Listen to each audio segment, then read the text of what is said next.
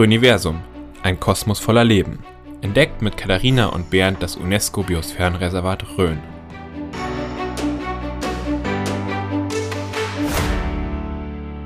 Herzlich willkommen zu unserem Podcast Röniversum, ein Kosmos voller Leben. Mein Name ist Bernd, ich bin der Geschäftsführer der Umweltbildungsstätte und bei mir ist die Katharina, die pädagogische Fachbetreuerin der Umweltbildungsstätte. Gemeinsam wollen wir euch spannende Menschen rund um das UNESCO Biosphärenreservat Rhön vorstellen. Heute zu Gast bei uns ist Larissa Renninger. Larissa ist die Biodiversitätsberaterin des Landkreises Rhön-Grabfeld. Herzlich willkommen, Larissa. Ja, vielen Dank für die Einladung. Ich freue mich voll, hier zu sein. Freut uns auch, dass du da bist. Am Anfang würde uns erstmal interessieren, ob du ein bisschen was über dich erzählen möchtest, über deinen Hintergrund, Leben, Bezug zu Rhön, einfach so ein bisschen private Dinge. ja, klar. Also äh, ich würde mich schon als Rhönerin bezeichnen. Ich bin geboren in Bad Kissingen und ähm, lebe da mittlerweile auch wieder. Das ist so mein ja, Lebensschwerpunkt. Ähm, ja, hab, bin verheiratet, ähm, haben, wir haben da jetzt ein Haus gekauft. Und ja, mein fachlicher Hintergrund ist, ich habe äh, zum Studium bin ich weggegangen nach Freiburg, da habe ich Waldwirtschaft und Umwelt studiert an der Universität war dann auch zwischenzeitlich mal äh, mehrere Monate in Brasilien für ein Praktikum.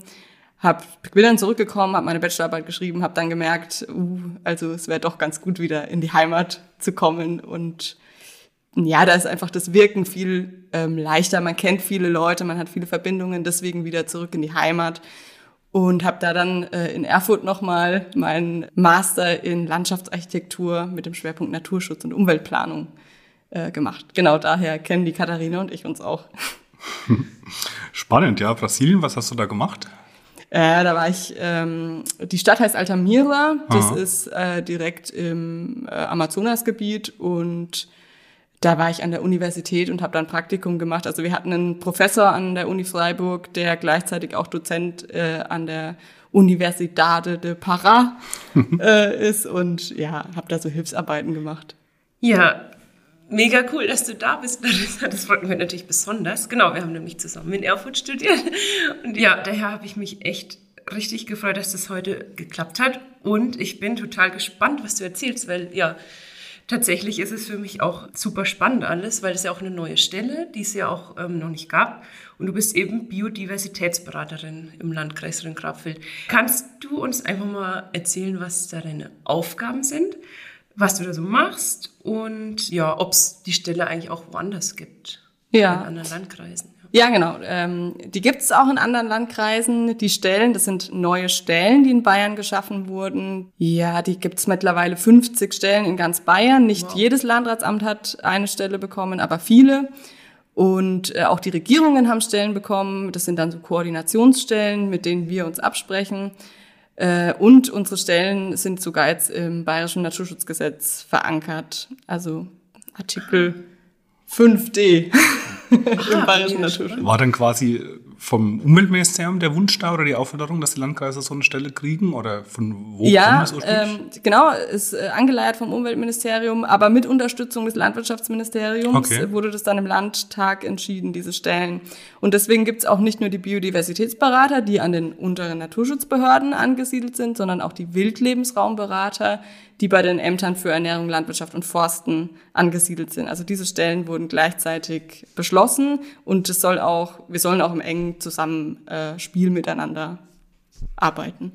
Ach, ja, das ist mega spannend. Ja, interessant. Das ist so, das weiß man gar nicht, was es alles für Stellen gibt im Endeffekt. Gell? Und kannst du sagen oder kannst du bestimmt sagen, wen berätst du denn so? Sind es eher die Firmen, die Landwirte, die Kommunen oder sogar die Privatpersonen? Äh, ja, beraten tue ich vor allem Bewirtschafterinnen und Bewirtschafter im Außenbereich, also Landwirte, Landwirtinnen, äh, weniger ähm, Firmen. Dafür gibt es einfach viele andere Leute, dafür gibt es die Gartenfachberater und dafür gibt es die, die neuen Blühpaktberater.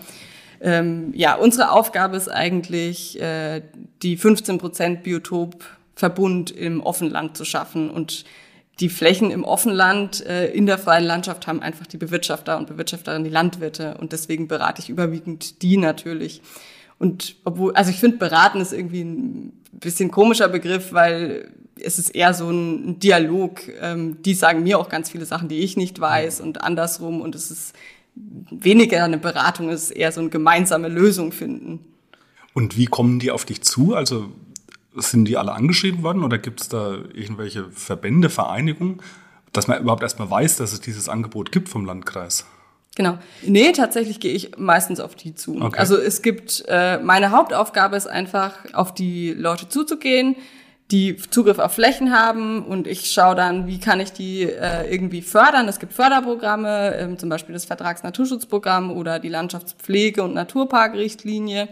Und die kennen auch schon ganz viele Landwirte und Landwirtinnen hier im Landkreis. Und ich schaue jetzt einfach nur, wo sind Lücken, wo kann ich, äh, wo kann ich Biotopverbund schaffen, wo wäre es wichtig, wo kommen wichtige Arten vor. Dann rufe ich die an und frage sie einfach, ob sie ähm, zum Beispiel ihre Wiese erst ab, ab dem 1.7. mähen würden. Und ich biete ihnen da dann dafür ein, ein Geld halt natürlich über das Förderprogramm an. So und, läuft es eigentlich. Ja, wie, wie, kommt es so an, wenn du anrufst? Wirst du da mit offenen Armen empfangen oder ist er skeptisch? Also, kann man schwer sagen wahrscheinlich. Gell? Also ganz unterschiedlich. Ah. Ähm, die allermeisten Leute hier im Landkreis kennen diese Förderprogramme einfach. Also da haben die Kollegen aus der äh, unteren Naturschutzbehörde, die da schon über 20 Jahre arbeiten, die haben da echt schon gute Vorarbeit geleistet. Normalerweise begegnen mir die Leute mit Offenheit. Und okay, schön ja, das ist schon echt cool. Jetzt fällt mir gerade auf, vielleicht müssen wir noch mal ganz kurz ein bisschen grundlegender werden. Also ja, eben du willst ja eben die Biodiversität im Landkreis fördern. Ja, und dazu zählen eben ja besonders geschützte Arten oder besondere seltene Arten, was Tiere, aber auch Pflanzen angeht. Oder genau, magst du noch mal ganz, vielleicht noch mal ganz grundsätzlich, das haben wir nämlich vorhin ähm, bisschen übergangen ja, so deine ganz grundsätzliche Aufgabe quasi nochmal in einem Satz oder ganz kurz. Ja, genau.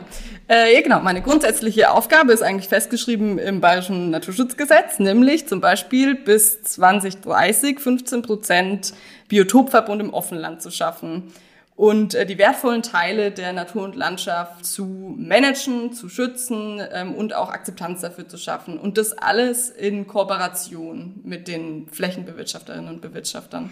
Also ist ein Fördersystem, Anreizsystem, ja. Genau. Vielleicht kann ich noch ergänzen dazu. Ähm, ich bin an der unteren Naturschutzbehörde angesiedelt, so wie die anderen ähm, Biodiversitätsberaterinnen und Berater auch.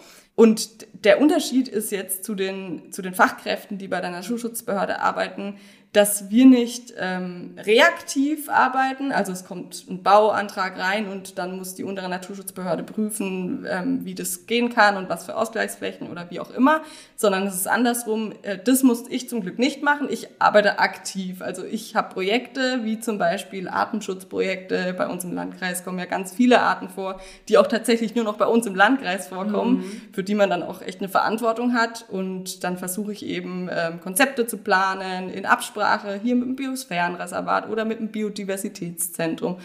Ja, und ähm, dann gehe ich letztendlich in die Umsetzung. Ja, und das ist so meine Aufgabe. Ja, super, perfekt. Und ähm, das wäre nämlich auch meine nächste Frage gewesen. Ja, du bist ja eben, ja, du kannst ja eben dieses äh, große Ziel oder diese große Aufgabe eben nicht allein machen, sondern brauchst ganz viele ja, Kooperationspartner dafür. Und äh, mit wem arbeitest du da eng zusammen? So, also jetzt abgesehen von den Landwirtinnen und Landwirten zum Beispiel, die du da, die das ja quasi umsetzen müssen, aber auch ähm, sonst so von Institutionen her. Du hast jetzt schon das Biosphärenreservat und so gesagt. Ja, genau. genau. Wer ist das so ein wichtiger Akteur noch? Also ganz wichtiger Akteur, äh, alles was in der Rhön stattfindet, wird mit dem Naturpark und den Naturpark Rangern abgesprochen, weil es da einfach auch Leute gibt, die echt viel wissen und ähm, das wäre einfach ähm, nicht fair, die da nicht mit zu beteiligen. Mhm. Und es ist einfach nur produktiv, mit ihnen zu arbeiten. Dann hier ähm, Schutzgebietsbetreuung, der Thorsten Kirchner, der äh, Schutzgebietsbetreuer für die Lange Rhön. Ähm, den muss man natürlich immer mit ins Boot holen, wenn es äh, um, um Eingriffe in der Lange Rhön geht. Oder auch der Landschaftspflegeverband. Also wir haben ja nicht nur die Rhön, ich bin ja auch vor allem auch zuständig fürs Grabfeld und das grüne Band im, am Grabfeld. Ne? Da ist der Landschaftspflegeverband ein ganz wichtiger Partner, der dann ähm, Förderungen auch beantragen kann und Landschaftspflege durchführen kann, die, die ich halt anstoße. Mhm. Ja, Biodiversitätszentrum natürlich auch, ähm, Landesamt für Umwelt, die ja die ähm, die wissenschaftlichen Monitorings in Auftrag geben, nachdem wir dann wieder umsetzen. Also mhm. es, ist, es gibt schon viele Akteure hier und das ist aber auch gut so. Ja, da fällt mir noch noch was ein. Du hast gesagt, die Wildlebensraumberater, mit mhm. denen arbeitest du auch zusammen. magst du noch mal kurz sagen, für was genau die dann verantwortlich sind und ähm, ja, was da so in deren Aufgabenbereich fällt? Ja, also der Unterschied zwischen Biodiversitätsberatung und Wildlebensraumberatung ist, ähm, die Biodiversitätsberatung beschränkt sich auf die ähm, wichtigen oder wertvolleren Teile der Landschaft, ähm, wie die Schutzgebiete, die Natura 2000 Gebiete oder die biotopkartierten Flächen. Und da können wir unser Vertragsnaturschutzprogramm in diesen Kulissen anbieten. Und die Wildlebensraumberatung, die, die beschränken sich eher so ein bisschen auf äh, die Teile der Landschaft, die noch in keiner Schutzgebietskulisse liegen, wo sie zum Beispiel mit ihrem Kulturlandschaftsprogramm anpacken können oder andere Fördertöpfe haben die auch. Also es ist so ein bisschen getrennt, aber man kann es eigentlich auch nicht so wahnsinnig trennen, weil es kommen immer wieder auch in der ausgeräumten Landschaft, in Anführungszeichen ausgeräumte Landschaft, kommen auch immer wieder wertvolle Arten ähm, vor und dann arbeitet man einfach ganz eng abgestimmt zusammen. Also man kann es nicht so wirklich trennen. Okay. Du hast jetzt schon ein paar Mal äh, Projekte angesprochen. Was sind denn aktuelle Projekte neben der Beratung von den Landwirten zum Beispiel? Genau. Ein Projekt, ähm, was wir angefangen haben, ist das Projekt Wiesenbrüter am grünen Band und Vernetzung ins Grabfeld. Es ist so ein bisschen ähm, verkannt vielleicht. Äh, die, die Lange Rhön ist so total bekannt als wertvolles ähm, hm. Gebiet, wo viele Wiesenbrüter auch vorkommen, Beckkassine, Braunkehlchen. Und das Grabfeld, zum Beispiel da bei Irmelshausen, Herbstadt, Breitensee, alles am grünen Band da hinten, ist auch total wertvoll. Da ja. kommen auch ganz viele Braunkehlchen vor, da kommt Beckkassine vor, da kommt Grauammer vor. Ähm, dieses Gebiet hat aber keinen Naturschutzgebietsstatus. Mhm. Und ja, da sind wir jetzt äh, ziemlich offensiv auch reingegangen. Wir haben ähm, erstmal alle äh, Wiesenbrüdergebiete in diesem Bereich uns angeschaut. Ähm, dann habe ich alle Landwirte, die in dem Bereich Flächen haben, angeschrieben, die zu Vorortterminen eingeladen und ja, halt beraten dahingehend, wie man zum Beispiel fürs Braunkehlchen gut wirtschaften kann. Jetzt nicht mal direkt auf der Fläche, sondern manchmal vielleicht auch nur am Wegesrand mal was stehen lassen oder die Gräben nicht jedes Jahr ausputzen und so, sowas einfach. Und natürlich aber trotzdem auch wieder die Flächenförderungsberatung. Und ähm, ja, dann, dann kommen da auch so investive Sachen mit dazu. Manche Flächen ähm, können auch anders aufgebessert werden, die müssten mal entbuscht werden oder so. Und das plane ich halt alles. Also das ist ein Projekt, Wiesenbrüder am grünen Band und Vernetzung ins Grabfeld. Ich dachte, aber vielleicht liege ich da völlig falsch, das grüne Band an sich hätte einen speziellen Schutz oder ist das nur in meinem Kopf so der äh, Fall? Nee, das ist nicht nur in deinem Kopf so. In Thüringen hat das auch einen, okay. einen Schutzstatus, in, hier in Bayern nicht. Das ist schade, da hat man echt Nachholbedarf. Ja. Und gibt es auch Projekte, die du jetzt schon abgeschlossen hast, die du sagst, äh, das läuft jetzt gut, das haben wir zum Abschluss gebracht? Ja, schwierig. So, also eigentlich ist nie was abgeschlossen, weil die Arten kommen ja immerhin Geht auch immer, immer weiter, weiter ja. auch vor. Ne? Hm. Ähm, ja, wir haben, wir haben dieses Jahr mal was versucht mit dem Rotmilan. Also es gibt ja dieses Artenhilfsprogramm Rotmilan, mhm. was auch länderübergreifend jetzt die letzten, seit 2015 glaube ich, lief. Das ist jetzt eigentlich abgeschlossen. Also da wurden die mit Ehrenamtlern und ähm, Hauptamtlern und Rangern zusammen wurden die Rotmilane kartiert, wo die ihre Horststandorte haben. Und das Projekt war jetzt eigentlich abgeschlossen und jetzt haben wir das ähm, in die Verlängerung, in, in Anführungszeichen in die Verlängerung sind wir gegangen, wir wollen jetzt halt, jetzt halt umsetzen, was erfasst wurde. Wir wissen jetzt, okay, hier sind die Horststandorte. Und was braucht jetzt dieser Horststandort? Der braucht eigentlich während der Brutzeit, ähm, muss der relativ störungsfrei bleiben. Und ähm, ja, da haben wir jetzt dann zum Beispiel mal die Flächeneigentümer, die Gemeinden, die, die, die Gemeindewald mhm. und einen Horststandort im Gemeindewald haben. Die haben jetzt mal angeschrieben und haben denen vorgeschlagen, hey, wollt ihr da nicht ähm, Vertragsnaturschutzprogramm Wald machen in dem Horstschutzradius ähm, von 200 Metern? Könnten wir euch anbieten, Nutzungsverzicht ähm, zu machen und dafür kriegt ihr halt eine einmalige Zahlung. Und dann verpflichtet sich der Flächeneigentümer zwölf Jahre lang, da nicht zu ernten und keine Störung halt zu verursachen. Und ja, es ist gut für den Rotmilan und aber auch für den Gemeindeeigentümer, äh, für den Waldeigentümer, weil er äh, da erstmal nichts machen muss auf der Fläche mhm. und dafür trotzdem Geld bekommt. und das haben wir dieses, also würde ich jetzt mal als abgeschlossen bezeichnen. Das war dieses Jahr mal ein Versuch, das ist leider nicht so wahnsinnig gut angenommen worden. Aber also ein paar Gemeinden gibt es schon, die es gemacht ja, haben. Okay. Ja, ja. wie ähm, würdest du denn den, so den aktuellen Stand bewerten?